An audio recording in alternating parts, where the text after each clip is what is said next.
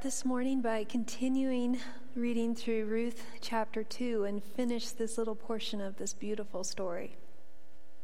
I'll be starting at verse 14. At mealtime, Boaz said to Ruth, Come over here, have some bread, and dip it in the wine vinegar. When she sat down with the harvesters, he offered her some roasted grain. She ate all she wanted and had some left over. As she got up to glean, Boaz gave orders to his men Even if she gathers among the sheaves, don't embarrass her. Rather, pull out some stalks for her from the bundles and leave them for her to pick up. And don't rebuke her. So Ruth gleaned in the field until evening.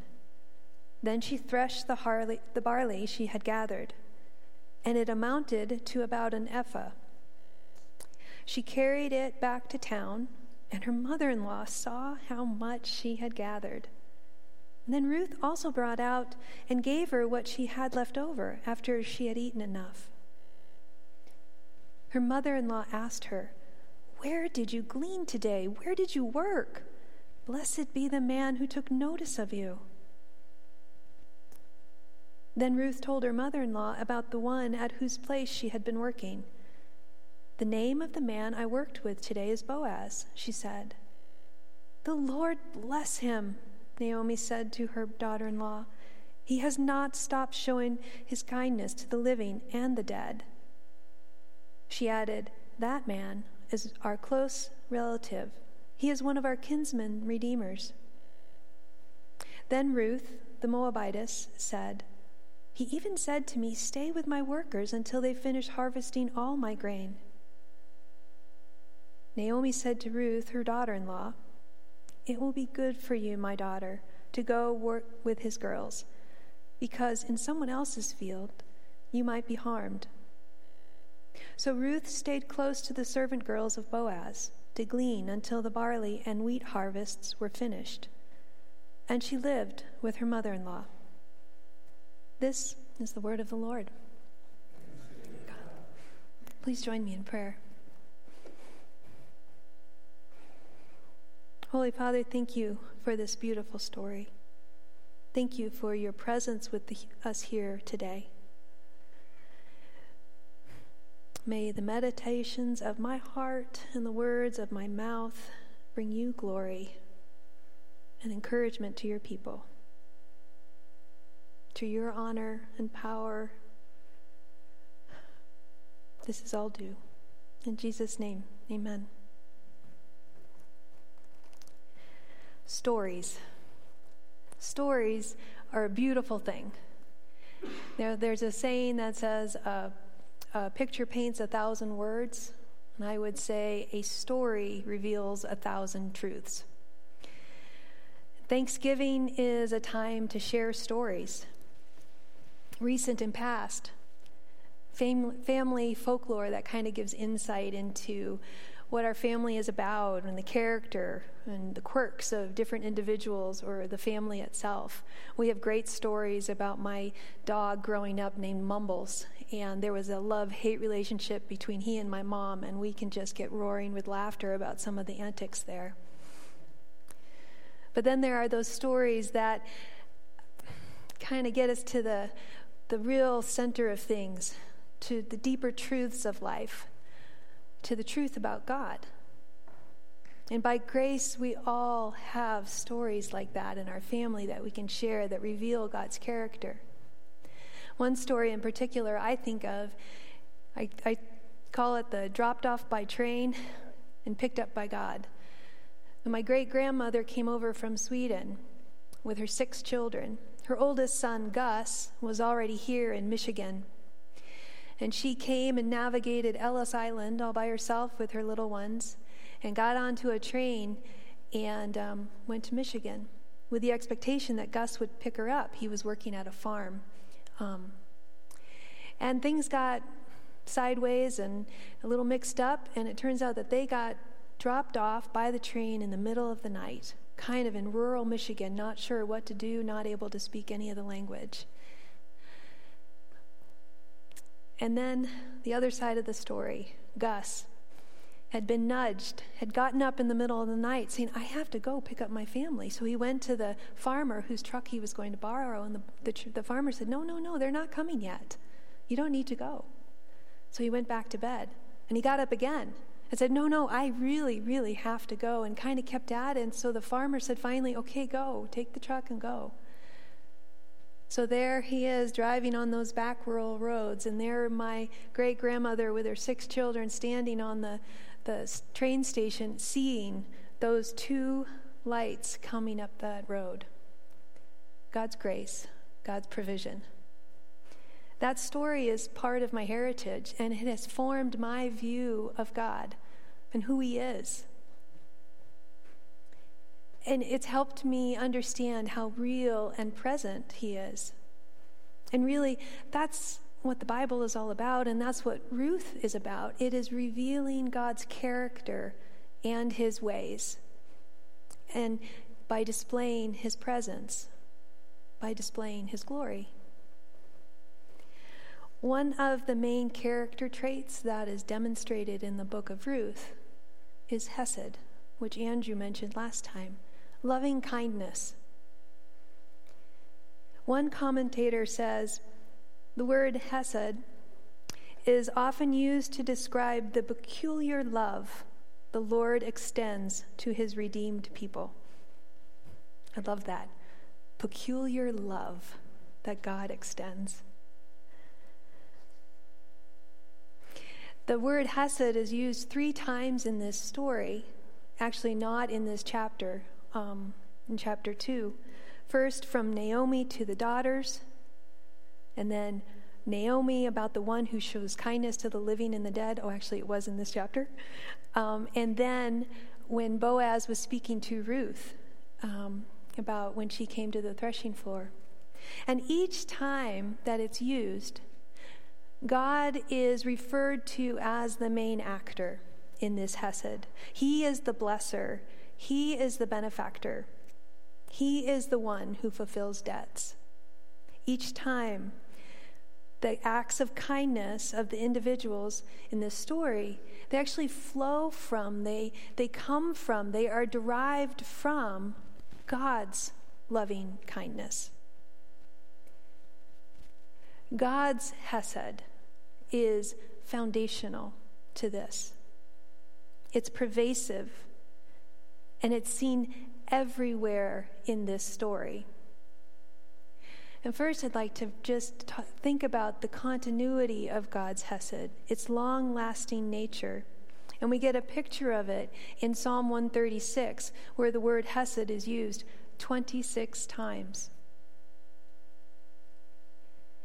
I'll just read a little bit of that.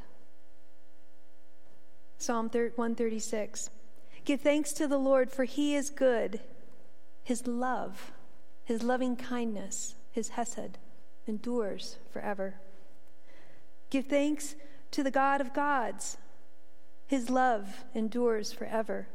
Give thanks to the Lord of lords. His love endures forever. To him who alone does great wonders. His love endures forever.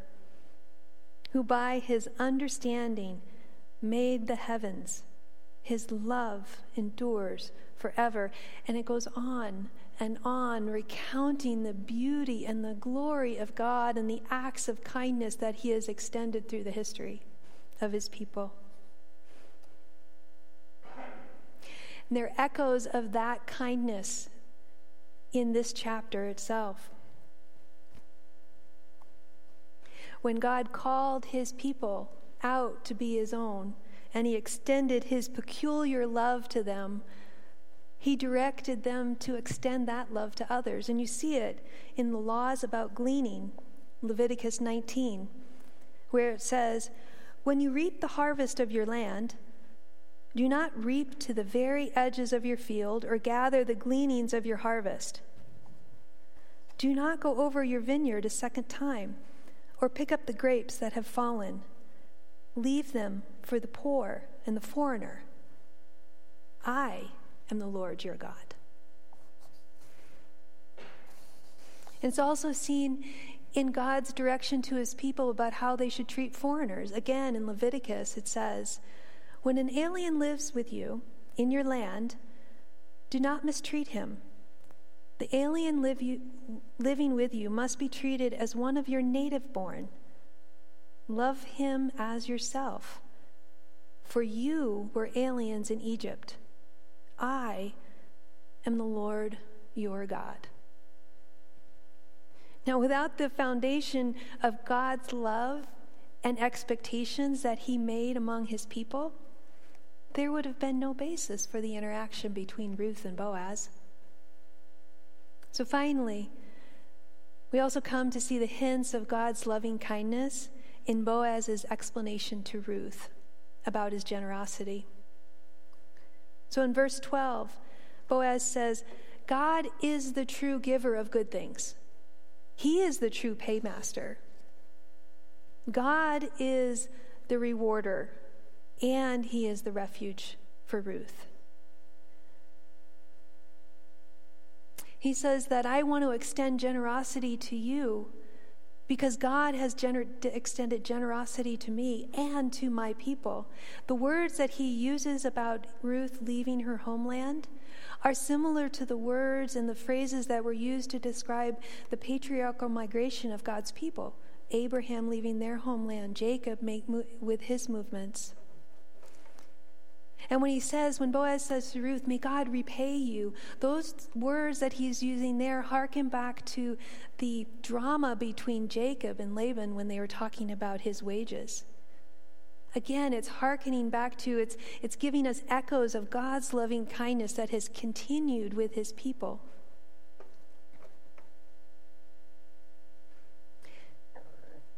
Boaz's explanation for his generous response comes from an understanding of God's continual loving kindness that he has extended through the years. And this loving kindness of God is also kind of behind the scenes. It's actually hidden in plain sight in this story. God's fingerprints are all over the place. So when he, in the introduction in verse 1, in, um, in this chapter, it gives us a little hint of Boaz and who he is. And he's part of the Elimelech clan. That makes us realize okay, there's something happening here. This isn't just a random guy off the street, God's behind this. And then in verse 3, where it says, As it turned out, Ruth was entered this field. And the commentators have said that the way it's kind of written, it kind of is like a wink wink, as it turned out, really pointing to not chance, but God's work. Verse 3, again, it says, And she found herself in Boaz's field, confirming God's providence and provision. Verse 4 Just then Boaz arrived. No, he arrived as God intended he would arrive. There was an unfolding of events that was fitting into God's story here. And then and you have the greeting between Boaz and his workers. And again, this is Boaz inviting God's presence into the field. And it is the author's way of saying, God is behind this, God is making this happen. And then Naomi's blessing. As soon as she saw the bounty that Ruth had brought, she realizes there is no way that this could have happened other than by God's provision.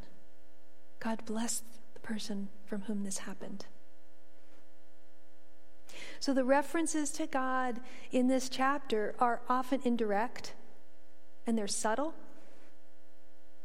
And, and they actually can be overlooked. I think often just like they can be in our own lives.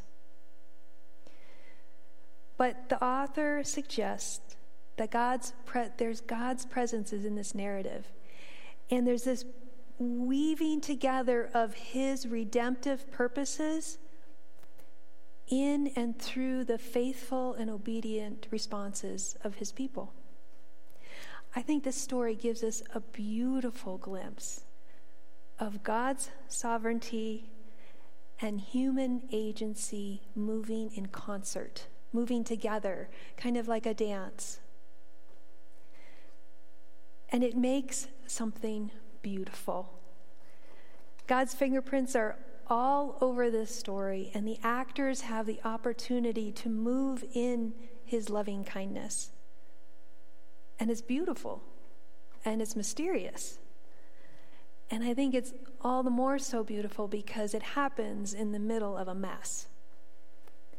Now, as Andrew alluded to last time, this is in the time of Judges, which is just a messy time in Israel's history where there's a lot of instability, there's a lot of uncertainty, there's a lot of conflict. It's happening in a time of famine, it's happening in a time of death. And it's also happening at a time where there is significant ethnic tensions.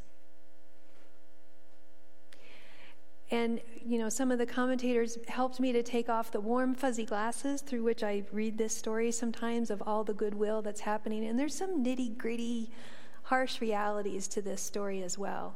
One pointed out to uh, how Naomi's response is interesting when Ruth in verse in chapter 1 gives her this beautiful eloquent speech of commitment.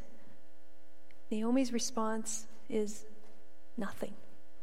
She turns and starts walking towards Bethlehem. And one thought in that response is that Ruth was more of a liability than an asset. She was a Moabite. That was going to make it even harder for Naomi to integrate back into the community. It's one more mouth to feed. Naomi was under no illusions of what she was going back to. When she came in, all the, the Israelite women remarked about Naomi, nothing said about Ruth. She wasn't even recognized. And in this chapter, Ruth's being a Moabite is mentioned four times two by the author, one by Ruth herself. Clearly, her ethnicity was liability was something that was difficult and increased her, her vulnerability. But even with this mess in which this story unfolds, there's a beautiful reality of living under God's wings, living under his Hesed. And in verse 12, Boaz recognizes that Ruth is taking refuge under God's wings, currently, presently, taking refuge under God's wings. So, what does that look like? Well, for Ruth, that looks like bold humility. Now, first, remember, Ruth is an ethnic outsider. And all of the actions in this chapter need, need to be seen in that harsh reality. She is in a very vulnerable position. She's a woman in a patriarchal society, she's a widow, she's a foreigner, and she's really poor. Yet she took refuge under God's wings. So, to appreciate how remarkable her actions are or were, we have to wade a little bit into the weeds of the translations of ancient Hebrew. Now, I have to say that as I studied this, there is some controversy about how some of this chapter has been translated. And reading different um, translations gives us a little glimmer of some of that difficulty. And I'm sharing this controversy for, for two reasons. Um, one is that it at least helped me, it reminded me to be careful and humble about reading these stories and the biblical text. We have to hold these convictions humbly because there is, there is some controversy in the translations. And secondly, and most importantly, I think it gives us, gave me, a different perspective on Ruth that is worth noting. So, the traditional view that I grew up with with Ruth was that Ruth goes into the field, she starts to glean. Boaz comes, and notices her because she's working amongst all the other women.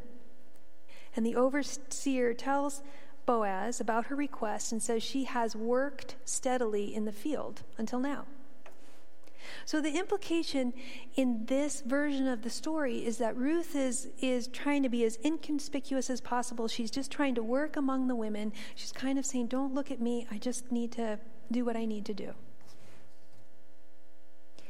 But it's hard to fit that narrative in the weeds of the translation of the ancient Hebrew language.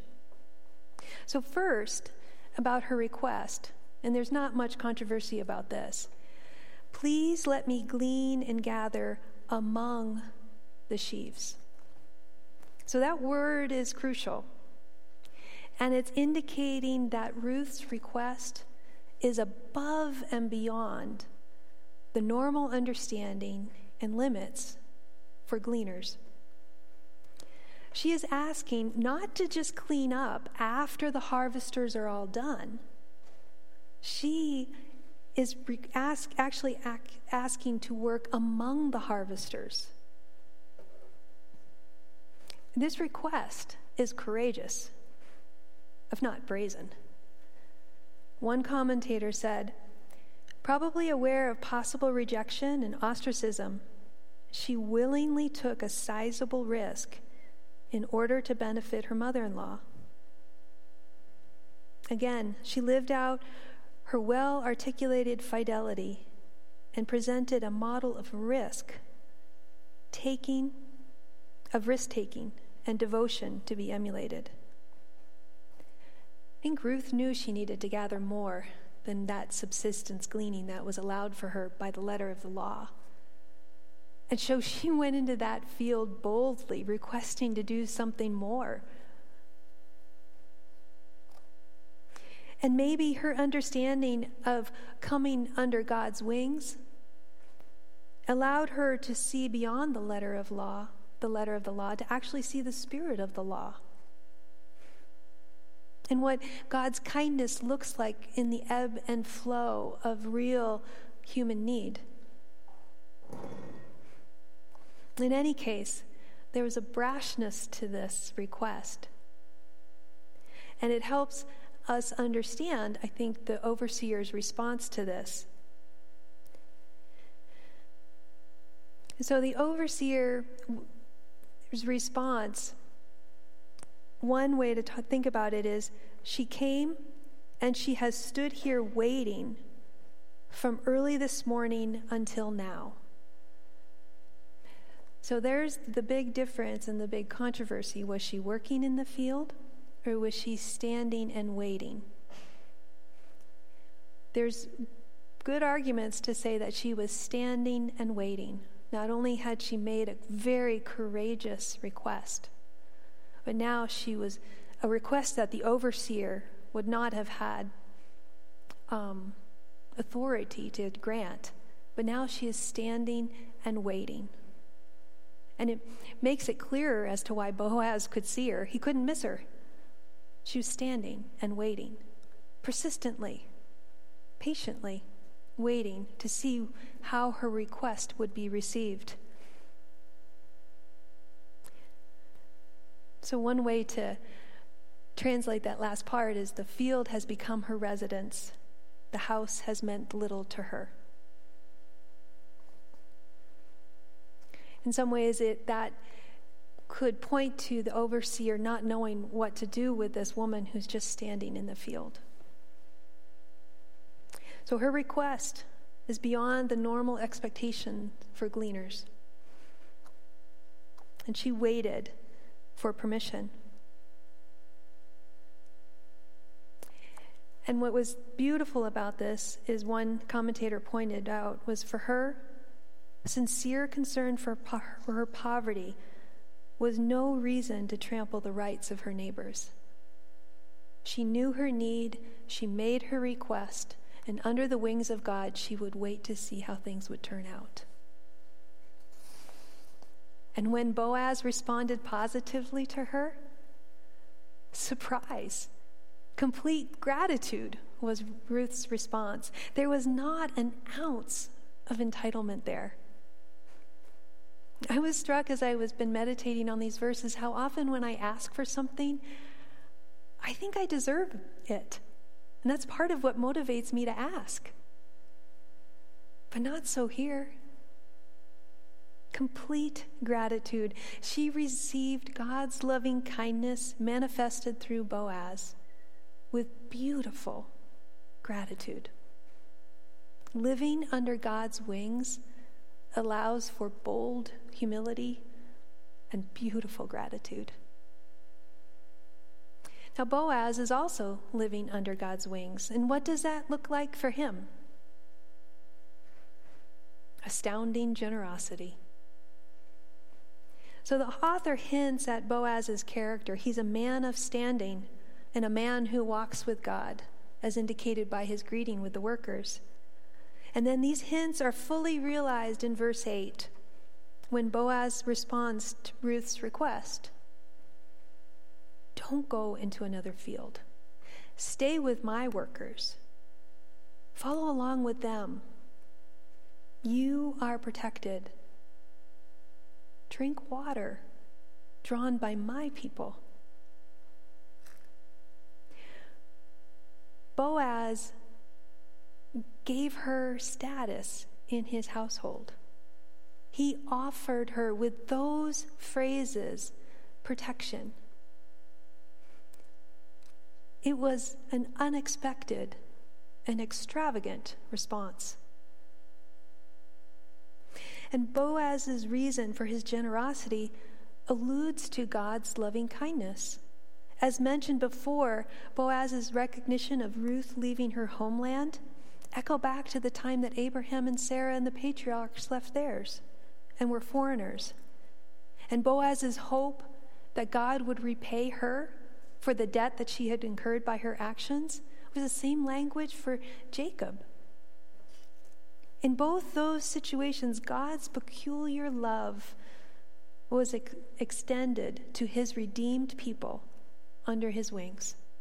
And Boaz, recalling that faithfulness, freely offered an extravagant response.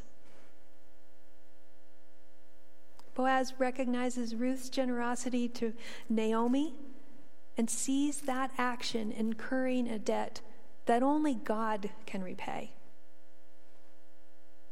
He says, May God repay your actions. It's a debt that only God can make right. And even as his actions are a means of God's repayment, Boaz, with this explanation and blessing, has submitted his response to be part of God's provision. He was living under God's wings. But Boaz's generosity doesn't start, stop there. He draws Ruth in and more fully integrates her into the community of Israel. So, verse 14, he invites her to the table he invites her to share part of his meal. And in verse 15, he repeats a warning to his workers to not embarrass her. And he asks them to be generous to her. He goes beyond her request, her bold request of gleaning among the sheaves. And he offers her protection and water and then directs his workers to say, hey, pull some out and give her more. Bo- Boaz is slowly drawing Ruth into the life of Israel. As one commentator said, and I loved this Boaz is no mercy minimalist.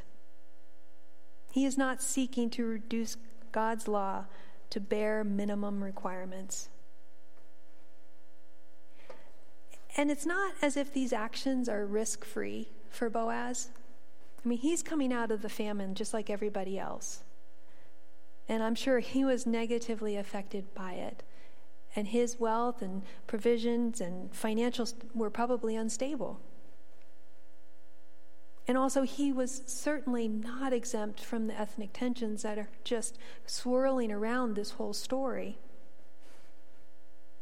I mean, that's one of the reasons why he had to repeat his warnings, and some, some think why he repeated his warnings to his workers to not harass her. He said that twice and was very clear about it. Boaz's generosity comes at his own personal expense. But it's done with the understanding that he is just the steward and God is the real provider. He's living under God's wings.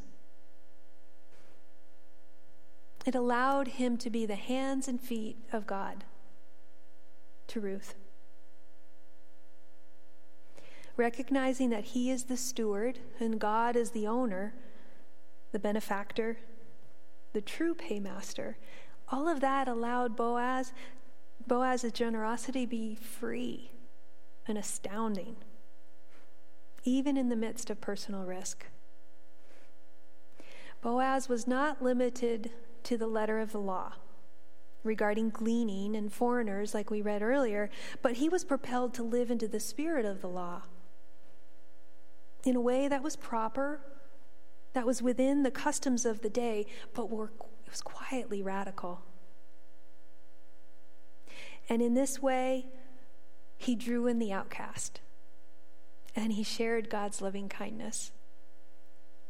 He invited others to take refuge under God's wings. So God continues to draw in the outcast with his loving kindness. He continues to extend his peculiar love to his redeemed people, and he invites us to live under his wings. Clearly, clearly, this story points us to the gospel and to Jesus who is the perfect manifestation of his love. So, as we enter Advent and remembering Christ's birth and looking forward to his return, tell the stories. Tell the stories of God's loving kindness, just like Psalm 136 and Ruth. And just like we did last week, where we shared stories of thanksgiving during family time. Share the stories. Remember God's loving kindness and look for it in the mess of today. Because as we become practiced at seeing God's loving kindness hidden in plain sight, we become the kind of people who see God's grace. We become the kind of people who are bold in our humility gratefully receiving God's love with no sense of entitlement. We become extravagantly generous because we know God's love is more than enough. We become like Ruth and we become like Boaz. And most importantly, we become like Jesus. Greater love has no one than this that he lay down his life for his friends. Jesus told us that so that his joy may be in us and our joy may be complete. And as his disciples, as Christians, as little Christs in this world, living under God's wings, under his loving kindness, our normal, ordinary, seemingly unimportant lives, oh, they're woven into God's redemptive purposes. We are part of His story right now, wherever God has placed us in work, in school, in hospitals, in homes, in families, in friendships. We are right where God wants us. And as we live boldly in God's loving kindness and humbly receive the gift of grace, the outcast is drawn in. The foreigner finds a place, and God's peace is truly extended now. Please join me in prayer. Holy Father, thank you for sharing these stories about you. Thank you for revealing your character and your ways to us so that we may know you and come under your wings. Thank you for Jesus, your word made flesh, dwelling among us. sharing your grace and your love with us, drawing us in so that we may share your love and grace with others. Thank you, Father. It's in Jesus' name we pray. Amen.